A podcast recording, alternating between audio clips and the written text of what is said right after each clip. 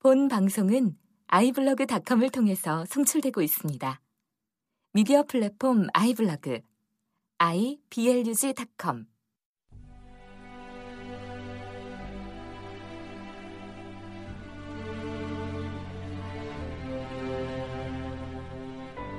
주권방송 시대의 징표입니다.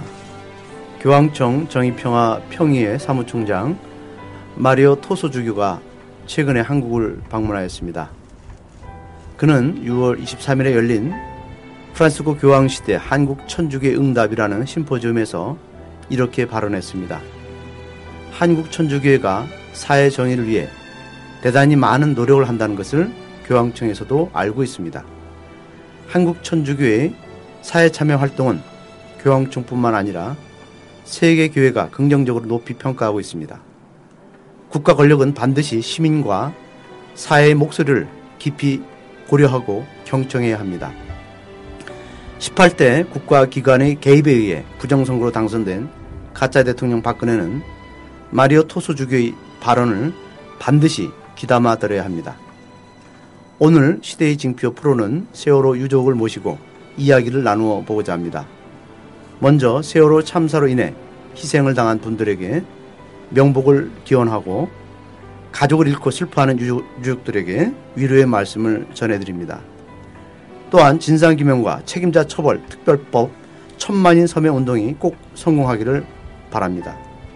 먼저 참석하신 분들 소개 올리겠습니다. 저는 신성국입니다. 예, 저는 최민석 신부입니다. 예, 한국정치연구소의 이원영입니다. 저는 김대리사 수녀입니다. 저는 세월호 희생자 박성호 엄마 정혜숙입니다. 네, 반갑습니다. 지난 4월 16일에 발생한 국가적인 참사 사건 세월호는 유족들뿐만 아니라 대한민국 국민을 슬프게 하고 불행을 안겨준 비극적인 사건이었습니다. 아직도 11명의 실종자가 남아 있습니다. 너무도 어처구니 없고 기가 막힌 이 사건을 우리는 무엇이라 표현할 길이 없습니다. 이 사건을 수습하고 해결하는 과정에서 보여준 박근혜 집단의 무능과 무책임, 거짓말과 진실 은폐는 유족들과 국민들의 분노를 높이 사고 있습니다. 하루빨리 진상규명이 이루어지고 지휘 고하를 막론하고 책임자 처벌이 단행되기를 바랍니다. 세월호 참사로 인해서 아들을 잃은 고 박성호 군의 어머니께서 이 자리에 참석하였습니다. 아들을 잃은 부모의 심정은 무엇라 표현할 길이 없고 또 저희들이 무슨 말로 위로해 드려야 될지 모르겠습니다. 우리 성우는 어떤 아이였고 또 어머니에게 어떤 아들이었는지 저희들에게 간단히 소개해 주시길 바랍니다. 음. 네, 우리 성우는 어, 이름도 성인 성자의 널브로자예요. 그래서 성호경의 성호라는 이름을 아 그래서 성호 예 그런 이름을 가진 친구고 어릴 때부터 너무 순하고 착하고 또 굉장히 평화로운 아이예요. 그래서 음, 그 아이가 이렇게 화를 내거나 고집을 부리거나 이런 거를 저희는 많이 보지 못하고 컸어요. 그리고 천성이 착했구나. 예, 천성이 워낙 음. 그렇고 음. 음, 사춘기도 얘가 겪었는지 안 겪었는지 모를 정도로 음, 지날 정도로 그래서 음. 저희는 이 아이가 하는 모든 일에 이렇게 존중할 수밖에 없었던 것 같아요. 음. 그렇게 음, 지냈던 친구고 친구들하고도 이렇게 싸움을 하거나 이런 게 없어요. 그래서 애가 너무 착해서 혹시나 음. 친구들에게 어, 야왕따를 당하거나 따돌림을 당하지 않을까 너무 참기만 하는 건 아닐까 이런 걱정도 했었는데 아이랑 이야기를 해보거나 또 아이 친구들을 만나보거나 이러면 전혀 그런 게 없더라고요. 그래서 너무 밝게 친구들하고도 굉장히 잘 지내는 그런 아이였고 또 사제의 꿈을 갖고 음. 또 성소자로서 열심히 준비 나름 나름 열심히 준비했던 아 그러니까 예비신 학생으로서 예, 예, 예. 어, 사제 성소를 꿈꾸고 있었군요. 예. 네. 그래서 그 참 부모 입장에서 어 우리 우리 성우뿐만 아니라 또 음. 같은 유족들 네. 입장에서는 참 이 사건을 비보를 들었을 때 어떤 심정이었어요? 아, 처음에 비보를 들었을 때는 뭐 전원 구조라는 말이 나왔기 때문에 그리고 어, 전원 구조만이 아니라 아이들이 어 뭐죠 위에 있는 거 고명. 어, 구명조끼죠. 네. 구명조끼 이게 단어가 이제 이상하게 네. 안 떠오릅니다. 저희가 저희 그러니까 지금 유족들이 다그 안산에 예. 계실 때 소식 들은 거죠. 예, 안산에서 이제 저는 어, 사고가 7시 50분 가량 그때쯤 났다고 아 8시 50분 정도에 났다고 했는데 제가 뉴스를 들은 거는 한 9시 한 4, 5분 아이고. 뭐요 정도에 들어 봤습니다. 인터넷으로 봤고 이제 사고라는 걸 알았고 이제 TV를 틀어서 음. 직장에서 이제 보게 됐어요. 그래서 뭐 전원 구조하고 구명조끼 입고 다 떼어 내렸다고 해서 음 물살도 뭐 조용했고 그래서 당연히 당연히 전원 구조 되는가 보다. 혹시나 어 다치는 아이가 없기를 이렇게 바랬었고 그랬죠. 그래서 그랬다가 한 10분 지났는데 20분 가량 됐을 쯤에 9시 20분 정도 됐을 때 화상 환자가 있다. 네. 이런 뉴스가 나오고 부상자가 있다라는 말이 나오면서 아 저들이 하는 말이 아니구나 믿을 수가 없는 거구나라고 그때서 생각을 하고 그때부터 이제 차를 끌고 학교로 달려갔고요. 학교를 달려가서 보니까 온갖 뉴스 채널들이 다 나와 있는 거예요 기자들이 네. 그 기자들이 나와 있는 모습을 보고 네. 이게 과연 큰 사건이 아니고 네. 아이들을 구조를 할 거 했다면 어. 뉴스에 들려지는 대로 음, 그렇게 구조가 됐다면 이렇게 많은 어. 채널들이 와 있지 않을 건데 감각적으로 그런 느낌이 오셨군요. 그런 생각을 하면서 너무나 가슴이 아팠어요. 그래서 이제 학교로 올라갔더니 강당에 모여 있는 학부모들에게 하는 말이 전원 구조됐으니까 집으로 돌아가시라. 괜찮다. 그런데 학교에서? 예. 저희는 음, 세월호 참사를 접하는 그 시점부터 네. 뭔가 그 예, 명쾌하지 않고 예. 자명하지 않은 그렇죠. 뭔가 찜찜함으로부터 시작한 거죠. 예, 그렇죠. 예.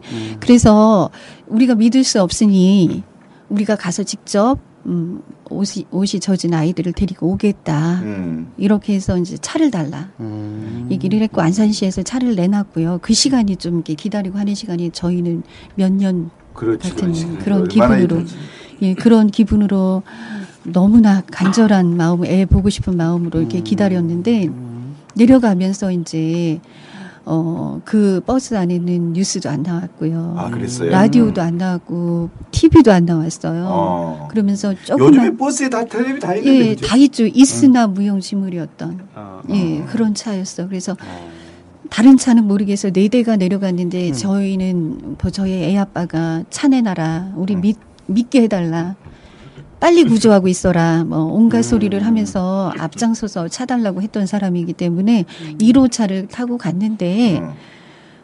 거기에는 그 차는 그 모양이었어요. 음. 그래서 저희는 작은 핸드폰에 어. 잘 터지지도 않는 신락 같은 희망을 예, 예. 안고 갔네. 그래서 거기에 귀를 기울이고 온갖 아이고. 정신을 쏟으면서 뉴스 속보를 보고 있었죠. 음. 그런데 가는 와중에 오보가 이랬다 저랬다 저랬다 이랬다 하면서 오락가락. 예 아이들은 구조가 하나도 안 되는 모습이었고 뭐 인근 섬으로 다 가 있다. 라고 말은 하는데 구조돼서 얼만큼 왔다는 말이 없는 거예요. 그러면서도 믿으라, 믿으라만 하고. 믿으라. 어, 그래서 이제 몇 번이 이렇게 번복되고 번복되는 오보를 보면서 음. 저희는 믿을 수가 없다라는 결론을 내렸고 그러면서 이제 300명이라는 숫자가 사라졌다. 음. 예, 숫자가 뻥 떴고 그 숫자는 그 세월호라는 배 안에 물 속에 그대로 수장돼 있는 거구나라고 생각을 했습니다. 얘네들이 얼마나 공포에 얼마나 오랜 시간 떨까 이런 생각을 하면서 그곳을 향해서 팽목 이 아니죠. 팽목으로 가는지 알았습니다. 저희는 진도체육관으로 내려주더라고요. 아. 그 다섯 시간이 저희는 그 현장 힘들었는데 안 예. 가고 진도체육관에서.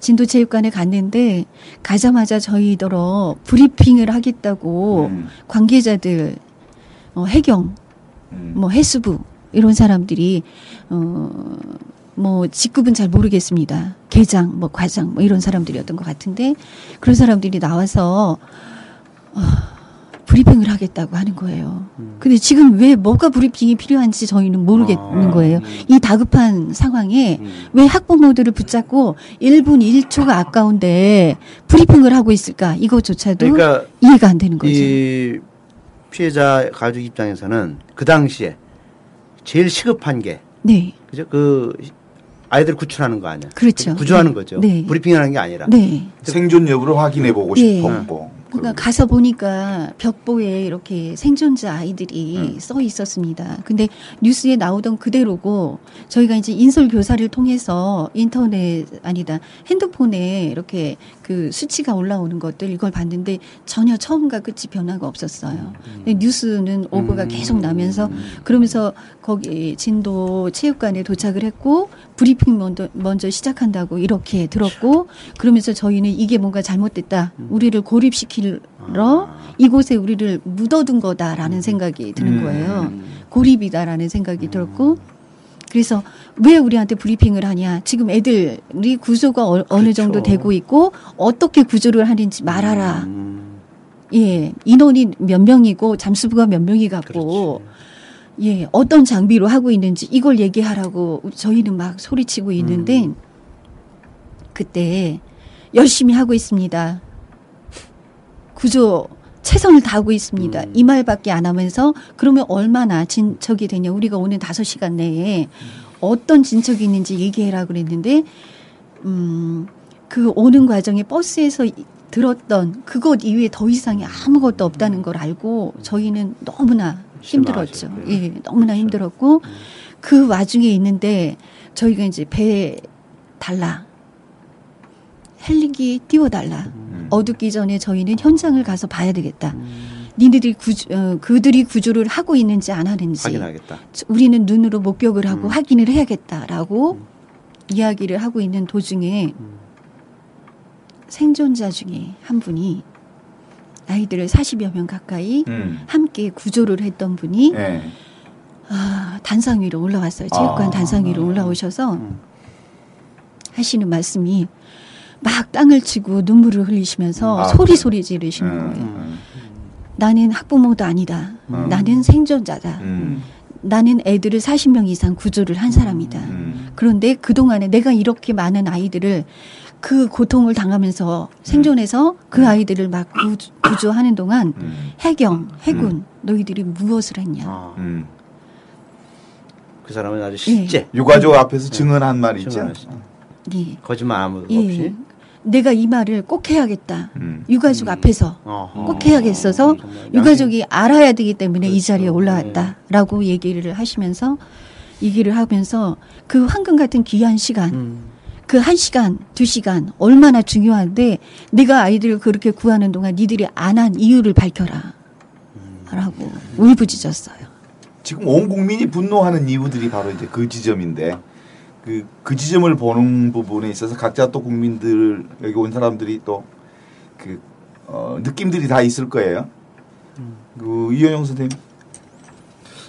예, 저도 사실 그 세월호 참사가 있었을 때 마침 그때 이제 학교에서 그날 좀 이, 바쁜 일들이 제가 좀 있었습니다. 근데 정확하게 시간은 기억을 못 하겠는데 점심 먹기 전이었으니까 한, 한 11시쯤?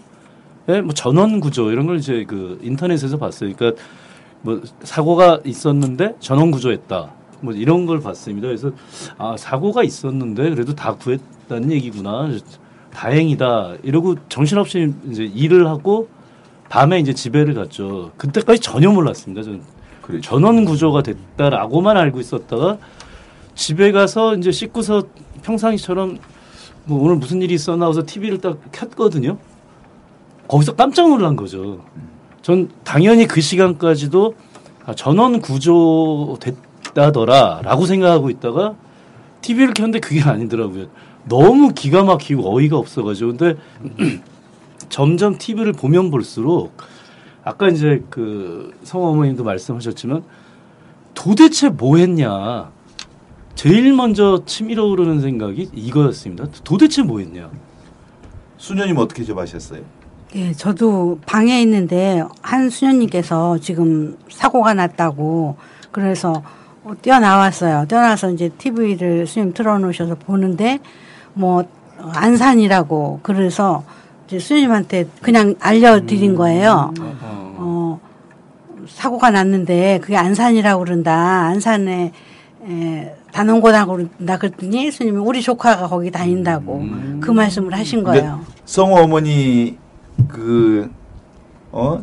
조카가 되는 게 뭐, 뭐- 뭐가 되죠? 고모? 고모 어, 이모지 이모 가 되지. 이모 이모님이 지금 예, 저희 수녀님으로 같이 여기 와 살고. 있거든요. 같이 살고 있는데 음. 이제 그래서 저희 셋이서 먼저 이제 그 소식을 접하고 어. TV를 보기 시작했어요. 그래서 저희는 정말 뭐 소말리아까지 가서 구하는 사람들이고 하니까 구하겠지. 애들을 구해주겠지. 저기에 아이들이 저렇게 있는데 구하겠 지 하면서 텔레비전을 보고 있었어요. 그런데 구하는 모습이 별로 뭐 헬기나 이런 것이 뜨지도 않고 배도 별로 안 뜨고 그래서 왜 이렇게 저렇게 못 구하고 있냐 막 답답해 하면서 했는데 또 이제 점심 때쯤 되니까 뭐 저는 구조됐다 그래서 아우, 그래도 다행이다. 근데 그래도 다친 애들이 없을까 못 나온 애들 없을까 이렇게 걱정을 하면서 두는데 조금 있으니까 또 아니라고 그러는 거예요. 그래서 너무너무 답답하고 뭐 그러니까. 그걸 그 현장을 다 지켜보고 있었기 때문에 정말 거기 현장에 지- 그. 있었던 성우 어머니 아까 말씀 중에 우리를 고립시키는 것 같았다. 그 네. 느낌이 아주 강했다. 왜 그러죠? 왜 이들이 이렇게 사람을 고립시키는 저는 이제 아까 처음에 이제 어떤 느낌이었나. 음. 어, 저도 처음에 그 사고 소식을 들었을 때는 좀 충격이었어요. 음. 근데 충격이었지만 어 저는 지금 말씀하시는 거하고 좀 다른 느낌이었는데 우리 일상 안에서 일어날 수 있는 일, 그러니까 한국 사회가 지금까지 변화해 오면서 네. 겪었던 일 중에 또 다른 형태로 예. 어, 저 수많은 사람이 죽겠구나. 어? 하고 저는 그냥 자연스럽게 받아들였어요. 네. 워낙에 그런 나라기 때문에. 워낙에 그런 나라이기 워낙에 때문에 사람 목숨을 아주 뭐 파리 목숨처럼. 응, 파리 목숨처럼 보는 나라고 그다음에 이게 국가가 어, 사람을 위해서 있는 나라가 아니었거든 음. 만들 때부터 1948년 45년 해방되고 나서 국가가 정부가 수립돼서 지금까지 오는 과정이 음. 지금까지 70년 오는 과정이 음. 국민을 위해서 공공선을 위해서 존재했던 국가 기능은 거의 없었어요. 음. 특히 보수 정권 하에서 뭐 보수 정권이든 진보 정권이든 음. 예? 하여간 70년 역사가 그거를 입증을 하고 있기 때문에 그렇지. 저는 뭐 충격이었지만 음. 아 아까운 아이들이 또 올 것이 어. 저렇게 응? 죽는구나. 그다음에 그 뭐야 그 구조하고 뭐 이러는 거 그거는 뭐 저는 좀 다른 생각이었는데 첫 번째 떠오른 거는 그 성수대교 붕괴됐을 때 사람들 출근 시간에 음. 그 붕괴됐던 과정 그 다음에 그 얼마 뒤에 있었던 산풍 네, 사건 맞아요. 같은 거 그거는 내가 그 당시에 강남에 있었기 때문에 회사가 강남이어가지고 강북에서 강남으로 출퇴근할 때였어요. 어. 그때 생각이 확 나는 거예요. 어. 그때 생각이 그래서 야 이거는 경고인데 음. 어? 뭐 우리 신앙인들 말로 하자면은 이건 하느님의 징표다 시대의 징표. 징표다 음. 반성하라는 지금 정권이 어떻게 들어섰어요 이걸 얘들이 제대로 받아들일까 음. 또 저거를 권력이 이용하지 않을까 어. 어, 정권 유지에 이용하지 않을까라는 생각이 저는 먼저 들었어. 늘 사람들의 죽음을 그런 식으로 활용해 왔던 정, 국가였거든. 그런데 이제 그날 제가 낮에 미사하러 갈 때가 있어가지고 가는데 아침에 그 뉴스 보고 가는 길에 12시 다 됐는데 전원 구조됐다는 거야. 네. 그래서 야, 이 정부는 참 운도 좋다. 어떻게 전원을 다 구조했을까 그 상황에서. 야, 참 희한한 응? 희한한 일도 다 있다. 대단하다. 음. 다행이다. 그런데 어? 그다 구조됐다. 아이들이 다 구조됐다고 하니까. 그리고 갔어요. 처음 느낀가 거기까지. 음. 거기까지. 근데 저는 지금도 이제 그 이후의 과정을 보면 뭐 굉장한 충격이죠. 음. 근데 그 충격보다는 아이들이 많이 죽고 막 진짜 고통스럽고 현장에 제가 갔어요 몇 번.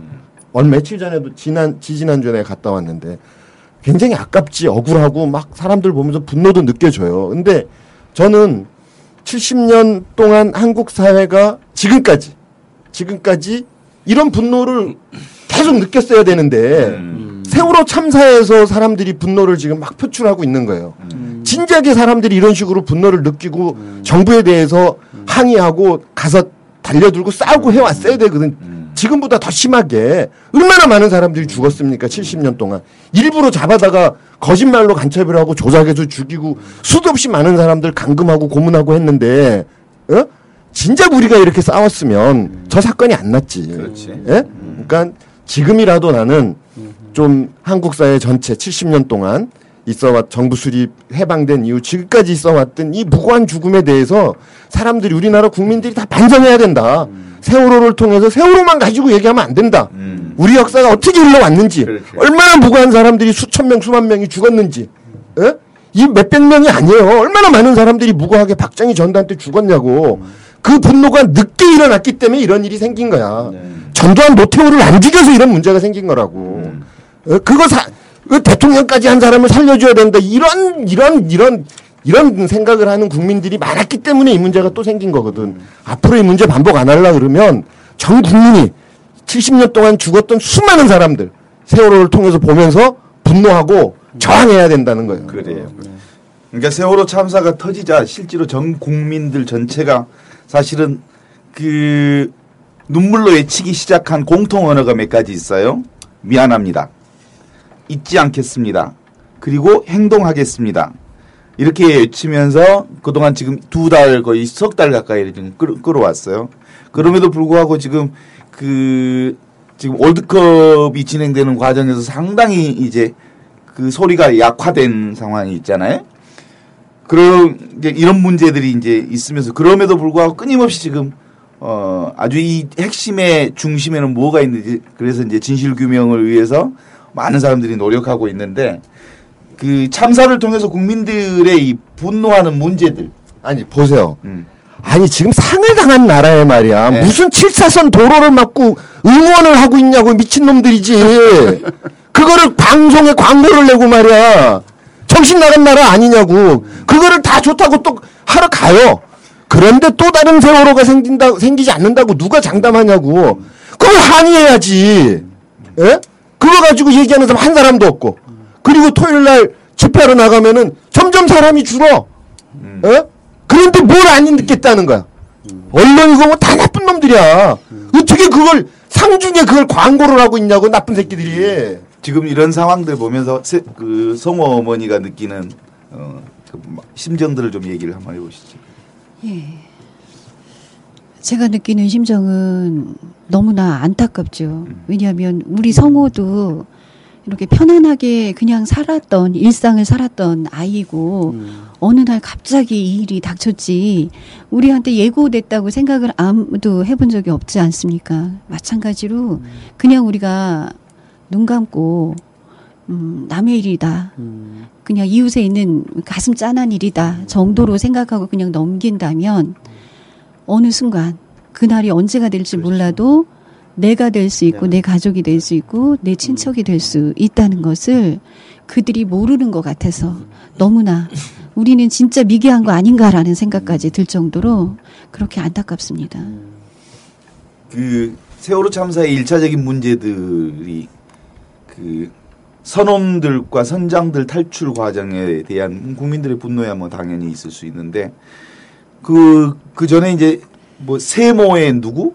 유병헌 일가에 대한 수사 과정들을 보면서 또 한편에 그 코미디를 보는 것 같은 느낌들이 좀 들었잖아요. 그러니까 그 부분들 지금 국민들의 그 분노의 시선을 단적으로 지금 바꿔가기 위한 작업들이 눈에 환히 보이지 않습니까? 그걸 보는 이 심정들이 또 다르잖아요. 이 이현영 선생님, 그, 그 국민들의 이 분노의 시각을 바꾸기 위한 정부들의 작업들을 보는 그 이게 어떻습니까? 저는 그러니까 먼저 좀 얘기를 하자면은 이게 원래는 세월호가 이렇게 침몰하게 된 건 사고지 않습니까? 사고는 사고로 끝나야 되는데 이후에 정부의 대응을 보면 사고를 참사로 만들어 버리는 그렇죠. 사실 정, 정부였거든요. 음. 근데 이제 그럼 참사가 있고 지금 일이 여기까지 시- 진전이 됐는데 이후에도 이 사고를 수습하는 과정에서 참사를 일으켰다면 참사 이후에 국민들의 그 마음을 수습해 줘야 되는 정부가 더 지금 문제를 일으키고 있는 게 아닌가라고 하는 생각이 듭니다. 근데 이제 제일 처음에 이제 드는 문제가 사실은 정확하게 이 진실 규명이 이루어져야 되는데 이제 그런 게 잘 안 되잖아요. 그 책임자를 그래 그걸 통해서 이제 책임 소재가 어디에 있는지 밝히고 처벌해야 되는 사람 처벌하고 뭐 이제 그 제도적으로 뭘 바꿔야 되는 건 바꾸고 이런 작업이 있어야 되는데 사실은 특히 검찰에서 제일 먼저 한 게 그 세모의 유병원 회장. 저는 그 사람이 좋은 사람이다. 절대 이 얘기는 아닙니다. 그런데 이제 이것이 이렇게 과도하게 모든 것이 마치 유병, 유병원이라고 하는 그, 그, 그 사람의 심- 아버지와 아들까지 다 나오고요. 그리고 이제 그 사람이 소속된 어떤 그 기독교의 한 그 교파라고 해야 될까요? 이제 구원파. 지금 여기가 이제 그 가장 예, 문제의 근본인 것처럼 이렇게 이제 몰, 몰아가고 있는데 사실은 근데 이게 뭐 저는 이제 정치학을 공부하고 있는 사람이니까 자- 학문적인 용어가 있습니다. 이런 걸 희생양 정치라고 하는데요. 국내 정치에서 이러저러하게 이제 문제가 생겼을 때 국민들의 시선을 외부로 돌리고 자신의 문제와 책임을 이제 회피하는 이걸 이제 그 희생양 정치라고 하는데 저는 이번 정부의 과정에서 이 전형적으로 희생양 정치를 통해서 위기 탈출하려고 하는 게 아닌가 이런 생각이 좀 들었습니다. 어쨌든 이게 제일 큰 문제는 이 대통령이 됐든 하여튼 누가 됐든 정말로 국민 모두가 느낄 수 있는 반성, 사과 이런 게 필요했는데 왜냐하면 사실 국민들은 이, 해도 아까 말씀드린 것처럼 그날 당일날 밤에 집에 와서 깜짝 놀래고 나서 그때부터 한 열흘 정도를 거의 아무것도 못했습니다. 그러니까 그 학교에 가더라도 그러니까 저기 뭐 책을 봐야 되거나 글을 써야 되거나 하는 걸 전혀 못했고요. 뭐 책을 들고 있어도 이제 눈에 들어오지가 않더라고요. 항상 인터넷에서 뭐 좀 변한 거 없나, 뭐 한 명이라도 더 구한 거 없나, 뭐 어떤 상황이 또 새롭게 어, 좀 희망적인 상황이 생긴 게 없나. 거의 한 열흘을 아무것도 못 했는데 아마 저뿐만 아니라 이제 우리나라 국민들 다 비슷한 생각이었을 겁니다. 근데 이게 뭐였, 뭐였냐면 지금 되돌이켜서 생각해 보니까 좀 표현이 거칠게 되더라도 좀 야- 양해는 미리 좀 구하고요. 우리 전 국민들이 300여 명의 사람들이 수장되는 걸 생방송으로 다 그것도 하루가 아니라 이렇게 장기 장시간 동안 생방송으로 다 본 거거든요. 근데 우리 국민들의 마음 속에서의 정말 이게 아주 복합적인 게 있을 것 같은데요. 분노, 분노라고 하는 거는 뭐 이제 그 아까 이야기했던 이제 선원이나 선장들한테도 있을 거고 물론 이제 유병헌 회장 그 사람한테도 있겠죠. 근데 제일 중요했던 것 국민 다 알거든요. 사고를 참사로 만든 게 가만히 보니까 이건 정부였구나. 그 정부에 대한 분노가 당연히 있고 이런 거죠. 그러면 여기에서 정말 국민들이 그 원했던 것은 아마도 아까 제가 말씀드린 것처럼 진실이 뭔지 도대체, 책임이 어디 있는 건지 자 이런 걸 규명하면서 정말로 미안하다 잘못했다. 그 아까 신부님이 우리 이제 세 가지 공통적인 표현이 있다고 그랬는데 제일 먼저 나오는 게 다 누구나 다 미안하다는 얘기였잖아요. 정부도 당연히 미안하다. 이것부터 시작이 됐어야죠 오히려 이것 때문에 사- 국민들이 더 분노했던 것 같습니다 특히 뭐 대통령의 원래 말투가 그렇다 그러면 할 말이 없는데 정말 분노했던 게 내 책임 아니다라는 식의 이야기만 계속 있었지 않습니까?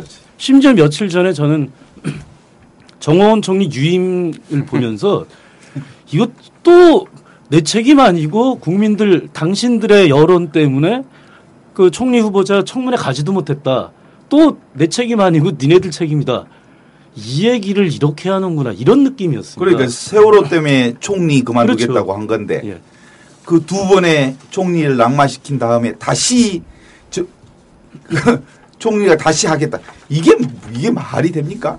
그러니까 국민들이 정말 부- 분노를 왜 하는지 어, 지금 근본적으로 분노를 왜 하는지 모르는 거 아니에요? 이런 생각을. 해보. 창세기 4장 그 4장에 나오는 그 카인과 아벨의 얘기가 있잖아요. 카인이 아, 그 동생을 죽였어요. 하나님이 야 너 어디냐? 이러면 뭐 물어보. 내가 어디냐? 이런 물어보니까 누 제가 저 제가 아이들 우리 동생 죽인 거 아닙니다. 그 모릅니다. 뭐 이렇게 모릅니다라고 얘기를 계속 하잖아요. 이제 살인자의 특징은 외면하는 거, 외면하는 거. 모릅니다. 그런데 그 우리 이원 선생님 말씀하신 생각이 딱 그 부분 생각이 나서 이거는 얘기를 하나 하고 가야 될 것 같아. 이건 뭐 팩트도 아니고 느낌이니까 예? 느낌. 봐요. 사고가 났어. 사고가 났는데 사람을 구하지를 않아. 음. 어떻게 보면 이제 뭐 이건 나중 이게 팩트가 아니라는 건 전제로 하고 이건 이제 따로 이제 우리가 해야 될 얘기예요. 근데 어쨌거나 구하질 않았어. 그리고 선원들하고 선장이랑 사람들이 그냥 줄줄이 나와. 근데 이 사람들은 다 교육을 받은 사람들이야. 침몰이 됐을 때 침몰하는 과정에 어떻게 하라는 행동 수칙이고 뭐고 다 알아.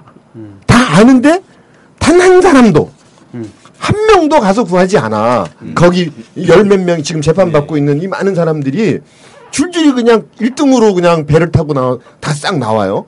나오고 난 다음에 배가 그냥 다 침몰해 사람들 다 수장시키는 거를 우리가 눈으로 다 지켜봤어. 그 다음에 그러자마자 유병원이 어쩌고 그 다음에 유병원 일가가 어쩌고 해서 침몰과 유병원으로 그냥 만들어 갔어. 음, 그러지. 그러니까 사람들이 아까 우리 이 선생님 말씀하신 대로 진상 규명이나 사고가 왜 났느냐 어떻게 했느냐라는 게 아니고 배가 침몰했습니다. 이건 유병원입니다. 이렇게 가버린 거예요. 그 보면 그냥 그 다음에 선원들도 아무도 구하지 않았어. 그러니까 다들 의혹을 제기하고 여기에 문제가 있는 거 아닌가. 아 나도 그 생각이 들었거든. 예. 저거는 고의적인 사고일 수 있다. 아니 저 하는 과정을 보- 물론 팩트 아니라는 걸 전제로 아니 하는 과정을 보니까 하나도 안 구해. 예? 눈에 보이는 애들만 위에 가가지고 앞에 보이는 것만 안에 있는 애들은 그냥 다 수장시킨 거잖아요 정부가 하나도 안 구하고 선원들은 그냥 나오고 그 다음에 유병원에 대해서 보세요 그거를 진작에 조사를 해놓지 않고는 어떻게 줄줄이 그거를 다 그냥 바로 어? 그 많은 내용들을 회사가 어떻고 사람이 어떻고 뭐그다 줄줄이 나오냐고 미리 예? 미리 준비된 미리 각본이 다 짜져 있는 것처럼 쫙 나오는 거예요. 그러니까 저는 옛날에 이렇게 우리가 쭉 봐왔던 조작 간첩 사건, 어? 인혁당 사건, 뭐 수많은 창조 간첩 사건들이 있었잖아요. 그 사건들하고 연관이 딱 되는 거야. 아 정부가 위기에 봉착하니까 저거 일부러 만든 사건 아니야? 어떻게 그 큰 배가 갑자기 그렇게 거기서 침몰하고 하나도 못 가 이런 일이 생기냐고. 그리고 유병원이 쫙 나오는 거야. 그러니까 지금도 시중에 바깥에 돌아다니는 얘기가 의혹. 저거는 고의성이 있었던 거고 정부가 일부러 한 거 아니냐 이런 의혹이 계속 나오는 거예요. 우리 이 선생님 말씀하신 진상 규명이라는 걸 안 하니까 사고 원인에 대해서 얘기 안 하고 유병원으로 가니까. 그러니까 이제 정말 그 대표적으로 못 구했냐 안 구했냐 이, 이런 얘기부터 나오기 시작을 했죠. 그리고 사실 지금도 여러 가지 의혹이 많이 돌아다닙니다. 사실은 뭐 잠수함 충돌설이 있고 폭발설 뭐 여러, 가지 얘기들이 나오는데 지금 그 우리 이제 유원일 박사님 말씀처럼 전 이런 의혹이 자꾸 이렇게 제기되는 근본적인 원인이 무슨 나쁜 사람들이 일부러 말을 만들어내려고 해서가 아니고 정부의 태도를 보면서 이상하다 이상하다 자꾸 이런 생각이 드니까 그렇다는 거죠. 전 제일 처음에 도대체 처음에 하루 이틀 정도 동안 해경이 그 바다에서 뭐 했냐 이게 제일 궁금했는데 사실은 그 이번 참사에 제 친구도 아들을 잃었습니다. 음. 그 아, 제 그래요? 친구도 이제 네. 예, 아들이 그 단원고 2학년이었는데요. 네. 그 친구에게 나중에 좀 얘기를 들었는데요. 네. 자기도 진도에 첫날부터 내려가 있었는데 너무 열통이 터져서 아무것도 안 했다는 겁니다. 그 근데 이제 저는 저만 해도 저만 해도 제 당일날 밤에 집에 와서 TV를 보고 도대체 뭐 했냐 막 이런 생각을 했다고 했지만 그때 TV에서 분명히 뭐라고 나왔냐면요. 사상 최대의 구조 작전이 벌어지고 있다. 계속 언론에서 이런 얘기를 했거든요. 그런데 그러니까 저는 사상 최대의 구조 작전을 했다는 거는 사실인 줄 알았던 거죠. 요거는 사실인데 뭐 능력이 안 됐거나 여러 가지 이유로 사람을 못 구했다. 이렇게 받아들인 건데 제 친구 얘기를 들으니까 더 황당하더라고요. 아무것도 안 했다는 거예요. 그 부분을 제가 조금 예, 말씀드려도 그래요. 될까요? 어, 첫날 그렇게 해서 내려갔고 거기서 이제 목격 목격자가 아니라 증인이 이야기를 해줬잖아요. 아까 말씀드린 것처럼 음, 예, 구조를 예. 본인이 당사자임에도 불구하고 구조를 하고 있을 만큼 시간이 있었는데도 불구하고 해경은 아무것도 안 했다는 거를 저희 앞에서 어, 학부모들 앞에서 증언을 해줬죠. 예. 울부짖으면서 울부짖고 짓고 울부짖기만 한 게 아니라 막 미쳐 죽을 것 같다. 음. 내가 어, 내가 살 어. 살지 못할 것 같다고 음. 말할 정도로 그렇게 했어요. 그러, 그래서 저희가 이제 현장을 가게 됐습니다. 그래서 헬기 내놔라 비행 에, 저기 뭐야 배 달라. 음. 잠수부는 몇 명이 갔냐 음. 뭐 이러면서 따지면서 그래서 일단은 그런 버스를 타고 어 팽목으로 가겠다 팽목으로 가는 동안에 다 달라라고 확, 확답을 받고 갔습니다 갔는데 팽목에 도착할 때까지 너무나 긴 시간이에요 음, 30분이 넘 그렇죠. 거의 30분이더라고요 그 정도 가서 보니까 배도 준비도 없고요 헬기도 안 와 있고요 네.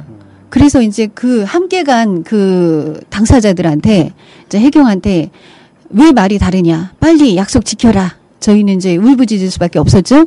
그래서 또 씨름을 거기서 한 시간 반 정도를 또 했습니다. 그렇게 해서 결국은 이제 배를 두 대 빌리고 그다음 어, 헬기는 이제 할 수 없었습니다. 그래서 이미 깜깜해진 상태에서 배를 타고 음, 어선을 저희가 빌렸어요, 먼저. 어선을 빌려서 저희가 이제 가기로 했고, 그 다음에 잠수부를, 민간 잠수부를 저희가 사기로 했고요. 그래서 음. 어선도 사고, 잠수부도 사고, 이렇게 해서 가기로 한 겁니다.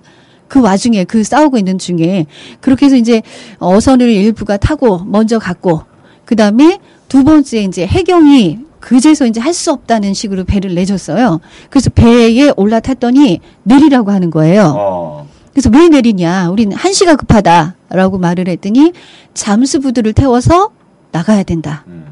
그러니 내려라. 근데 잠수부가 간다는데 저희가 무슨 예. 응, 그렇죠. 당연히 내려야겠죠. 그래서 내렸습니다. 내려서 다른 배를 달라 했더니 잠수부가 몇 명 탔어요. 음. 그 배는 잠수부가 몇 명 타고 떠났고 그 다음에 이제 저희는 어 해경의 배를 하나 또 해서 바로 이제 몇 몇 분 차이 한 10분 차이 났나 뭐 이 정도 해가지고 떠났습니다. 떠나서 보니까 거기도 또 30분 아니 거의 1시간이죠. 1시간 가량 거의 가야 됐습니다. 그렇게 해서 도착한 현장에는 배만 보셨듯이 화면에 나온 그대로고 선미만 보이는 예. 선미만 네. 보이고 열심히 최선을 다해서 음. 구조를 하겠다는 그들의 모습은 보이지 않았습니다. 음. 배만 몇 대가 떠 다니고요.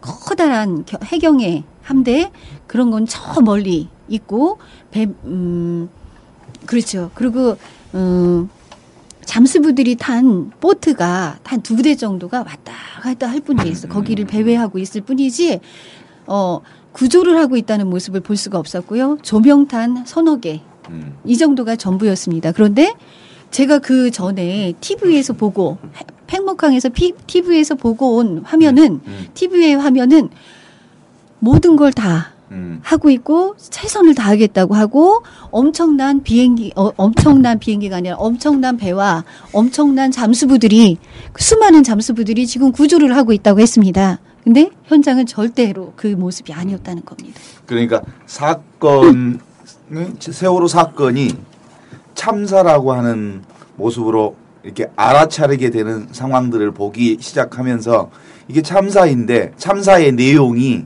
사실상 학살에 가깝다라고 하는 그 느낌들이 이제 국민들로부터 드러난 네. 근거들이 몇 개 있잖아요. 네, 네. 그래서 사실은 그 언딘 언딘이 그 다이빙벨 네, 그 네. 문제가 사실은 이게 사실은 그 구, 구조하러 간 사람들이 아니라 다 죽으면 다 죽음 죽기를 기다린 다음에 인양하기 위해서 간 사람들이다. 뭐 이것들이 이제 밝혀지기 시작하면서 이건 구조하지 않았다.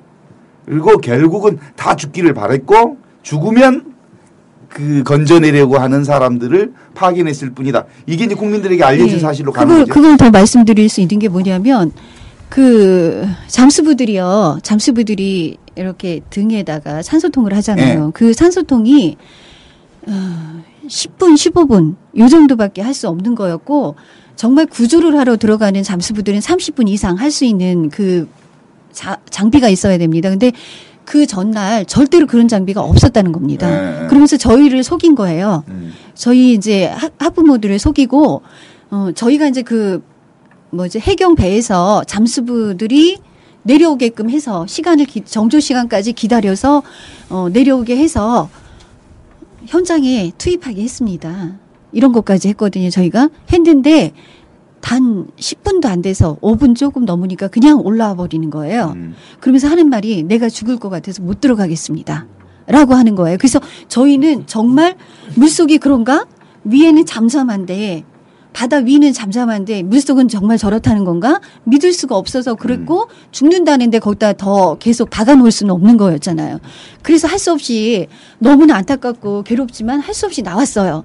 그리고 나서 그 다음 날, 그 다음 날, 음, 잠수부들이 더 들어오고 그다음에 장비를 가지고 민간 잠수 우리 음. 우리가 사던 민간 잠수부들이 장비를 가져오면서 이 사건이 이들이 거짓말을 하고 있다는 거를 거기서 또 느낀 겁니다. 그래서 이 잠, 이 민간 잠수부들이 가져온 그 장비는 30분 이상 들어갈 수 있는 장비고 그들이 우리를 속이면서 잠수하고 있고 열심히 구조하고 있다고 했던 그 전날까지 장비는 절대로 그게 아니었다는 겁니다. 음. 그냥 산소통에 지나지 않는 이런 거였어요. 그래서 그때 이제 네. 다이빙 벨이 아주 주된 아주 핵심적인 그 관심의 대상이 된 거죠. 네. 결국은 다이빙 벨이라고 하는 것이라고 하는 건 구조에 꼭 필요한 예. 일이었다면 예.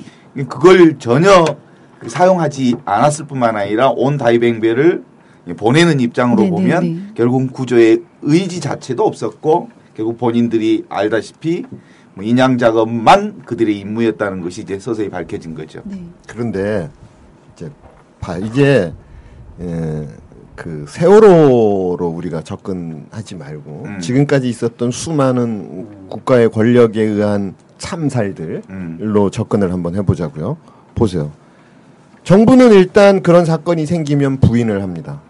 어? 무슨 사건이 우린 잘 몰랐다. 모릅니다. 박종철 사건도 그렇게 했어요. 어? 탁친이 억하고 죽었다. 이런 식으로 가인과 모른다. 아벨의 사건에서 예, 가인이 모른- 하는 말. 모릅니다. 그 다음에 접근을 차단을 해요. 어? 이런저런 핑계를 대서 안 보여주려고 해. 음. 그게 뭐예요? 지금 최근에 있었던 뭐 이런 간첩 사건도 그렇고 그런 인혁당 뭐 울릉도 사건 그 조작 수만이 돌아가셨던 그런 사건들의 면회 금지, 변호인 접견 금지 음. 안 보여주려고 한다. 인혁당 때 어떻게 했어요? 나중에 사람들 그 고문하고 막 참혹하게 죽었던 그 시신을 보여주 다 드러날 것 같으니까 탈취까지 해가지고 자기네가 가서 그냥 그 화장터 데리고 가서 화장하고 시키고 강제로 막 이랬잖아요. 저는 여기에 자기들의 무능을 감추려고 했던 그 세월호 사건에서 그대로 정부가 공권력이 그대로 그 모습 그대로 보여준 거예요. 현장에 접근시키는 거 차단하고 우리가 어떻게 구조하고 있는지 보여주는 안 하니까 능력이 없어. 그리고 할 마음도 별로 없었던 것 같아 지금 같으면. 그러니까 그걸 보여주기 싫으니까 접근하는 거 차단하고 안 보여주려고 그러고 거짓말하고. 근데 난 지금까지도 이게 일관되게 유지되고 있다라고 생각을 해요. 지, 지금 하는 방식이.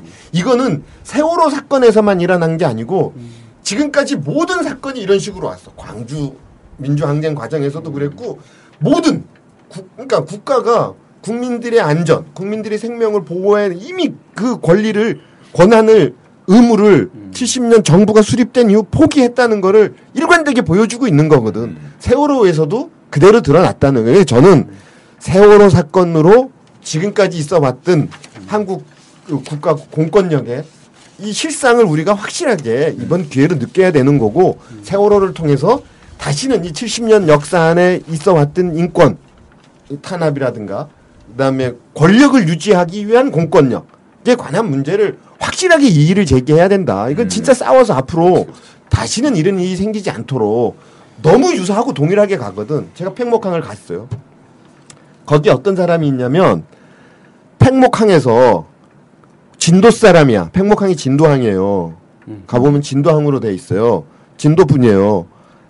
그 해병대 출신이야. 이거 다이빙하고 잠수하고 했던 분이에요. 그 고향 사람이야. 근데 거기에 이게 멀리 떨어져 있잖아요. 서울에서 그이 멀리 떨어져 있는데 그러니까 사람들이 자살하러 와서 거기서 죽는 사람들도 많답니다.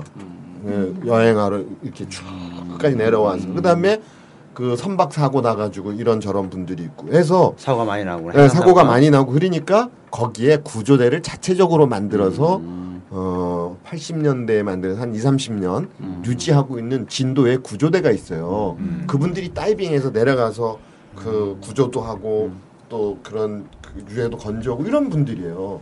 그러니까 그러면 해경이고 뭐고 간에 음. 거기 그 안에 그 현장을 제일 잘하는 사람들이 누구예요? 그 동네 사는 사람들이지.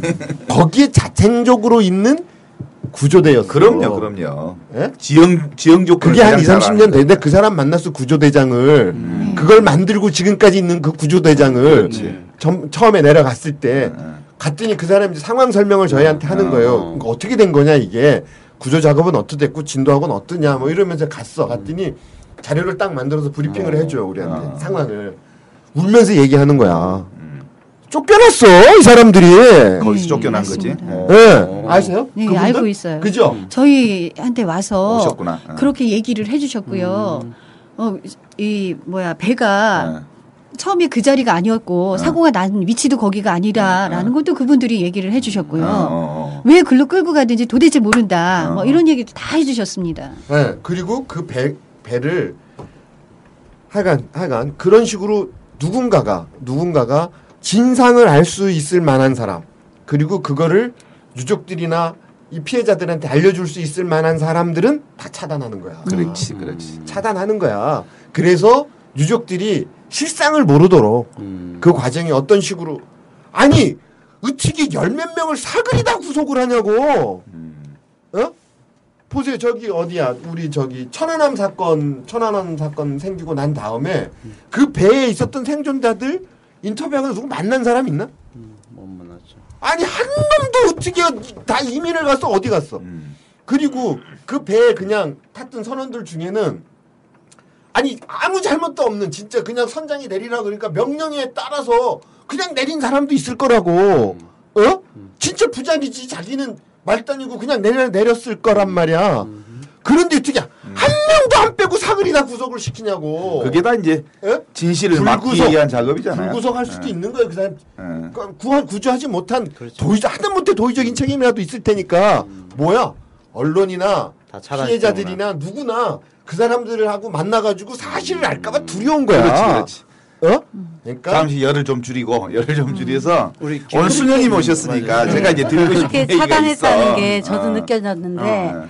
그 자원봉사하러 광주교구에서 준비한 그 텐트에 가서 어. 있었어요. 어. 실내체육관에 며칠 있으면서 팽목항을 갈 기회가 있었는데 버스를 타고 가면서 이렇게 멀게 어. 어, 실내체육관에 이 가- 가족들을 어, 있게 한 이유가 뭔가 이런 의문이 들었어요. 그랬을 거예요. 그 주변에 아무것도 없는 줄 알았어요. 갔더니 충분히 있을 만한 장소들이 있는데도 불구하고 그렇게 멀리 30분이나 떨어진 곳에 에, 가족들이 있게 한 그 이유가 거기가 그 중앙부처 공무원들이 거기 있었다면서요? 공무원도 있고 그, 그 이- 옆에 보니까 무슨 부가건, 건물도 부가건. 건물도 정말 콘도 같이 생긴 건물을 짓고 있는 게 있더라고요. 그래서 아 이런 데라도 계시게 해야지 이렇게 멀리 30분씩이나 걸려서 다니게 하나 이런 생각이 들면서 온천적 고립 작업이라고 예. 작전 중에 그 하나지. 느낌이 아주 네. 접근 딱. 들었어요. 접근 예. 방- 네. 접근이 불가능하더라고요. 음. 거기 차가 없으면 거기 어떻게 가겠어요. 그러니까 그러니까 싸워야 돼. 가서. 그 이제 우리 그리스도인으로서 신앙인으로서 우리는 사실은 하느님의 말씀을 듣는 사람이고 하느님의 진실한 말씀을 듣고 그 진실을 살고 증언할 사람들이잖아요. 그러니까 이제 세월호 희생자들의 피가 근본적으로 지금도 아직도 팽목항 저 진도 앞바다에서 울부짖고 있잖아요 아이들이 여기서 우리들 역시 그 소리를 어떤 소리로 들을 건지 이 백목항에서 들리는 그 소리가 사실은 하느님의 소리잖아요. 그 소리를 듣지 못한다면 그리스도인이 아니지. 그런 관점에서 수녀님들이 거기 지금 봉, 그 자- 현지에 가서 들었던 그 아이들을 통해서 들려오는 하느님의 소리, 부모들을 통해서 울부짖는 하느님의 소리, 이그 그때 그 함께 하시면서 있었던 얘기들을 함께 좀 나누어 주시면 좋을 것 같아요. 어, 그때도, 어, 한, 많은 수의 아이들이 아직 찾지 못한 상태였었어요. 음. 그래서 저희가 그 실내 체육관 안에는 도저히 들어갈 수, 들어갈 엄두를 낼 수 없을 만큼 음. 정말 그 부모들이 겪는 고통. 그래서, 어, 나오시면, 나오셔서, 어, 지나가시면 만나거나 아니면 저희는 어, 정말 하루 빨리 이 아이들이 구출되기를 음. 그것만 바라고 기도를 계속했었어요. 다른 거 할 일이 아무것도 없었어요. 정말 빨리 하루 빨리 부모 부모님들 품으로 이 아이들이 돌아오기를 기대하면서 어, 계속 기도를 하고 있으면 이제 부모님들이 오셔서 뒤에 앉으셔서 기도하고 가시고 음. 좀더 시간이 되면 같이 앉아서 얘기를 하고 그래서 그 부모님들 안에 이 어둠과 죽음이 꽉 차 있는 것을 느끼게 되고 음. 그 저희들은 뭐 다른 말은 아무것도 할 수도 없었고 그래서 어 아이에 대해서 아이가 정말 어 어렸을 때 어땠었는지 어 부모님에게 어떤 아이였는지 이런 이야기들을 에, 여쭙고 같이 기도할 수밖에 없었습니다. 그리고 어 거기 가서 있으면서 답답했던 거는 진실이 하나도 없었다는 거. 그래서 진리가 너희를 자유롭게 하리라 그랬는데 정말 이 진리가 밝혀지지 않는 한, 이 진실이 밝혀지지 않는 한 우리가 모두 대한민국 사람 모두가 자유롭지 않을 거라고 하는 생각이 들었고 그런 의미에서 이 진실이 정말 규명될 수 있도록 모두가 힘을 합해야 제가 아까는 된다는 카인과 아벨 얘기를 했는데 예. 그 우리 아이들을 죽게 한 그 카인, 가인이 누구인지 그거 찾아내야 될 거 아니에요? 네. 그 가인을 찾아내는데 총력을 기울여서 그 가인을 잡, 찾아내고 진실을 규명하는 일에 그리스도인들이 사실은 앞장서야 되는 거 아니겠어요? 이제 그런 점에서 종종 그리스도인들 안에 화해라는 이름으로 또 용서라는 이름으로 이 문제를 희석시키는 경우들이 종종 생겨요. 이, 이 문제에 대해서 사실 수녀님들이 그 현장을 보셨으니까 예. 어떻습니까? 지금 용서와 화해를 말할 때입니까? 용서는 본인이 진정으로 뉘우치고 잘못을 인정할 때 용서를 에, 하거나 안 하거나를 하는 것이지 용서를 에, 미리 전제로 해서 모든 것이 다 없어지는 건 아니라고 생각을 합니다. 예수님께서 어, 정말 그 가난한 이들과 함께하고 가난한 이들에게로 가시면서 당신이 그 어, 고통받는 군중에 대해서 애끓는 마음을 창자가 끊어지는 그런 마음을 가지셨고 지금 현재 에, 부모님들이 느끼시는 마음들이 정말 그런 마음 이 성호 어머니도 지금 어, 그 장이 완전히 자가 줄어들어서 어, 너무 고통스러워서 그런 이 부통함을 겪고 계신데 에, 그런 음, 그 애끓는 마음을 우리가 갖는 거는 중요하지만 그 필요하고 또 그런 예수님의 마음으로 예수님이 원하시는 현장으로 가야 되고 그들과 함께 있어야 되지만 용서를 그렇게 함부로 할 수 있는 건 아니라고 생각합니다. 용서는 본인이 에, 정말 진정으로 뉘우칠 때 그 다음에 용서가 이루어지는 거라고. 그러니까. 그게 진정한 용서라고 생각합니다. 실제로 그것 때문에 지금 그러는데 내가 이제 작업을 좀 묻고 싶은 건데 친일 지배 세력이 진정으로 참여하지 않았음에도 불구하고 해방 후 쉽게 용서받고 국가의 리더십을 장악하게 된 이 현 친일 세력들이 청산되지 않음으로 인해서 이 사건이 계속 지속됐잖아요. 그러니까 악의 고리를 끊지 못했기 때문에 나타난 현상이 지금의 현상으로 나타난 이 근현대사를 좀 이렇게 정확하게 좀 정리를 좀 해줘야 될 부분이 있어요. 그거 그게 용서를 해준 게 아니고 지네가 음. 지네가 셀프 용서죠. 지네가 그냥 권력을 장악하고 없던 걸로 묻은 거지 누가 용서를 하냐고 용서해준 적이 없어 그리고 이제 지금 아까 신부님 말씀하신 수녀님한테 질문하신 거를 좀 우리가 얘기를 쉽게 하기 위해서 네. 지금 저한테 질문하신 거는 조금 네. 이따가 좀 네. 천천히 가고 얘기를 쉽게 하기 위해서 이런 거라고 이거를 용서를 하고 화해를 하고 사회적으로 상징적으로 이런 거를 만들어 가기 위해서는 첫째는 진상 규명이 돼야 되는 거예요. 그렇지. 진실이 규명되고 그 다음에 이 과정에 잘못한 사람들은 사형을 시키든 죽이든 처벌을 엄격하게 해야 돼. 첫째, 진실 규명에 따른 사람들의 책임 규명을 명확히 하고 그 다음에 어떻든 뭐 피해를 보고 고통을 받고 이런 분들에 대한 위로 보상을 해야 돼요. 두 번째는 진실 규명과 책임 규명을 하고 여기에 따라서 보상과 위로를 하고 그 다음에 다시는 우리 공동체 안에 이런 일이 일어나서는 안 된다라는 거를 말로만 하면 안 되잖아요. 말로 하면 안 그거를 지속적으로 사람들한테 전하고 기억할 수 있도록 자료로 만들고 홍보하고 교육하는 작업. 음. 이세 단계가 이어져야 되는 거라고. 진실 규명과 책임자 규명, 그 다음에 위로와 보상. 예? 그게 보상이 뭐 어떤 방법으로 될 수 있을지는 모르겠어요. 음. 금전적인 보상도 될 수 있고, 그렇지. 우리가 전부 다 가서 가족들한테 뭐, 뭐 많은 방법이 있을 거예요. 위로와 보상. 그 다음에 이런 일이 다시는 재발하지, 않- 재발시키지 않겠다라는 책임과 다짐, 교육과 홍보. 이 작업으로 이어져야 되는 거예요. 음. 근데 지금 첫 번째 부딪혀 있는 거 아니야? 첫 번째 진실 규명과 책임자 처벌. 아니요 한 새끼도 잘못했다고 나온 놈이 없어. 한 새끼도 그러잖아. 예? 여기에 무슨 진실 규명이 시작이 됐냐고 누군가가 잘못했다고 고백하는 놈이 있어야 이 일의 시작이 풀어질 텐데 똑같잖아. 광주 민주항쟁 때 발표한 놈이 지금도 없어. 총 쏜 놈은 뒤지게 많은데. 예? 어떤 놈이 쏴라 그랬는지가 한 놈, 한 놈도 안 나와. 그 수많은 사람들이 고통을 받고 있고, 수많은 사람들이 돌아가시고 했는데도 불구하고, 똑같잖아. 지금 몇백 명이 생으로, 어? 수장되고 돌아가시고, 진짜 고통을 수많은, 그거보다 몇 배 많은 사람들이 고통을 받고 있는데, 내가 잘못했다는 놈이 한 놈도 없어. 예? 그러니까 지금 우리가 해야 될 일은 어떤 형태로든 진실을 규명하는 일, 그리고 거기에 합당한 처벌, 책임 추궁하는 거. 이게 일차적인 거다. 어? 우리 사회가 공동체가 지금 해야 될 일은 이거다. 월드컵이 아니고 음. 7차선 대로 맞고 이거 얘기부터 해야 되는 나라라고. 근데 이거 안 하고 있지 않습니까, 그렇지. 지금. 예, 맞습니다. 아니 보세요.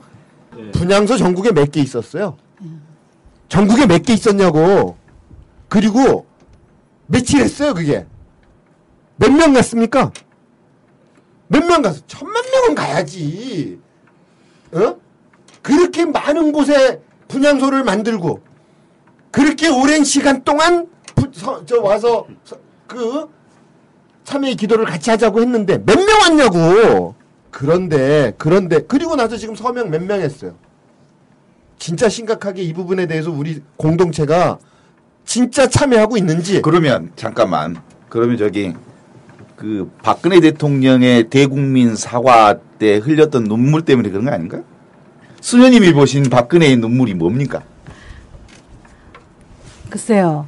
그 백목항에 그 자리에 현장에 가서도 안 울은 사람이 어? 30일이 지난 다음에 울은 눈물이 진정성이 있을까요? 저는 그 생각이 듭니다. 네. 인간이라면 어, 특히 여성이잖아요. 여성이면 누구나 다 정말 어, 부드럽고 온화하고 어머니가 아니어도 어머니 같은 마음을 가지는데 그 백목항에 가서도 어, 그 울부짖는 부모들 앞에서도 눈물 흘리지 않던 사람이 그것도 며칠이 지나서 어? 운다고 하는 것이 저는 이해가 안 갔습니다. 그러니까 수녀님 입장에서 그렇고 반성 좀 하셔야 돼. 왜 반성하셔야 되냐면 중고등학교를 성심수도원이야 성심수도원. 수녀님들이 뭘 가르쳤냐고. 예. 죄송합니다. 그다음에 우리 이제 유가족이 보는 그 대국민 사과 이후에 이제 국민들의 태도의 변화들을 좀 보게 되면서 그 심정들이 좀 달랐을 것 같아요. 대국민 우리들이 보는 대국민 사과하고 유, 유족들이 보는 대국민 사과에 좀 달랐을 것 같아요. 대국민 사과가 아이고 뭐 아까 수녀님 가족들한테도 예. 대화가 안 하는 사람이. 수녀님 말씀하신 것처럼 그래요. 한 나라의 원수가 이런 일이 생겼고 어, 너무나 순수한 애들이잖아요. 그 애들이 그것도 또 그냥 노, 뭐 지들끼리 놀다가 다친 것도 아니고 학교 수업을 하러 가다가 이렇게 수장이 돼서 음, 다시는 돌아오지 못하는 길로 갔는데 그곳에 이틀이에요, 삼일이에요. 그 만에 이제 나타나가지고 나타나가지고는 이거 무슨 의장 행사하는 것처럼 음. 그런 식으로 나타나서 1분 1초가 아깝다 라고 말은 했습니다. 그리고 여기 있는 사람들이 말을 안 들으면 음. 다옷 벗어야 됩니다. 음. 라고 말을 하고 갔습니다. 음. 그리고 제가 거기서 울부짖었습니다. 배가 가라앉고 있습니다. 배가 가라앉고 있습니다. 배가 안 가라앉게 해주세요. 해주세요. 음. 그러나 절대로 배는 안 가라앉는다고 말하고 간 대통령입니다. 음. 근데 우리가 본 배는 그 이상 더 볼 수가 없었죠. 그리고 8월 아니 5월 8일 날 저희가 너무나 가슴을 치면서 여의도까지 갔다가 음. 사과를 못 받고 음. KBS의 그 행태에 사과를 못 받고 그다음에 이제 어 청와대까지 가게 됐죠. 그 밤에 청와대까지 가서 그냥도 간 거 아닙니다. 영정을 들고 갔어요. 그렇지. 예. 그런 사람들을 외면하고 길바닥에서 노숙을 하게 한 대통령입니다. 그 이후에 그분이 갑자기 어느 날 새벽에 불렀어요. 새벽에. 저희 네. 대표들을 부르는 시간이 새벽에 2시에 예. 전화를 받은 겁니다. 그리고 급박하게 이루어져서 그날 아침에 오후에 이렇게 해서 만나게 된 거예요.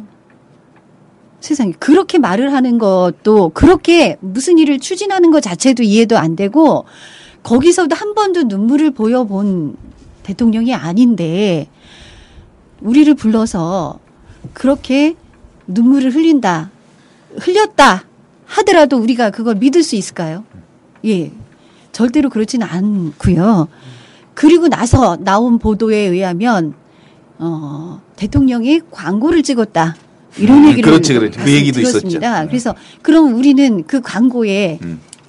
보조 출연자였네. 음. 라는 생각밖에 저희는 할 수가 없었고 이 와중에 상을 입은 대통령이 무슨 광고를 찍고 있고 이런 걸 저희가 믿을 수 있을까요? 그 본심이 어떤 건가를 저희는 말하진 못하지만 지켜봐야 됐고 또 말하지 못하는 건 이 문제의 진상을 밝혀야 될 사람들도 그들이기 때문에 그들을 건드리지 않으면서 밝힐 수 있는 방법을 찾고자 저희는 말하지 않습니다.